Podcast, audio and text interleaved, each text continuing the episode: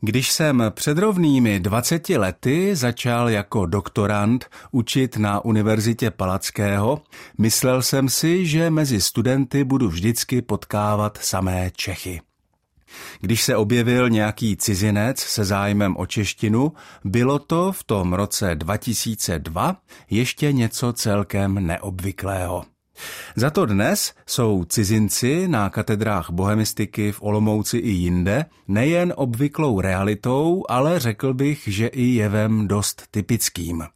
V Olomouci studuje bohemistiku například poměrně velká skupina Číňanů a velmi běžně potkávám třeba i Korejce.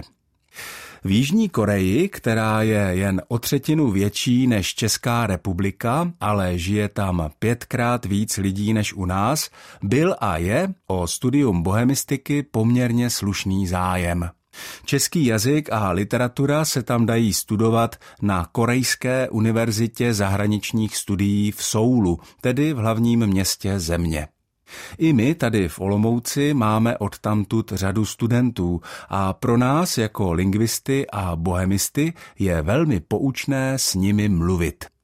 Položil jsem například jedné naší korejské studence obligátní otázku. Co je pro vás na češtině nejtěžší? A studentka odpověděla. Myslím, že všechno a nic.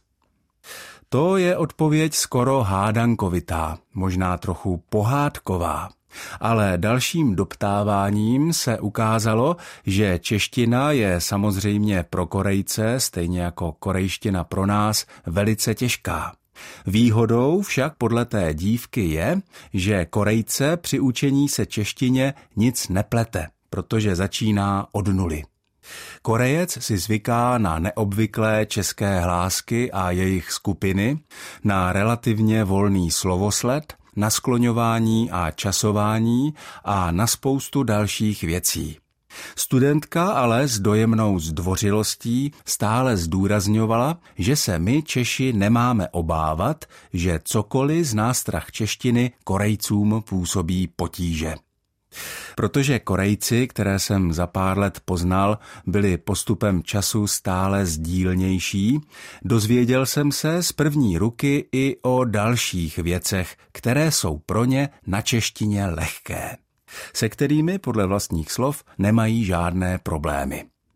Věřil bych jim ale, že je pro ně relativně jednoduché proniknout do našeho systému vyjadřování zdvořilosti.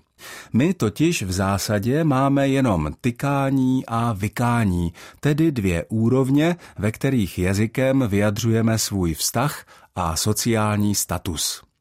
Korejština má těchto úrovní šest a různé stupně zdvořilosti se závazně uplatňují i při komunikaci mezi nejbližšími příbuznými. Tak například mladší sourozenec nesmí svého staršího bratra nebo sestru oslovit jménem, to by bylo neslušné.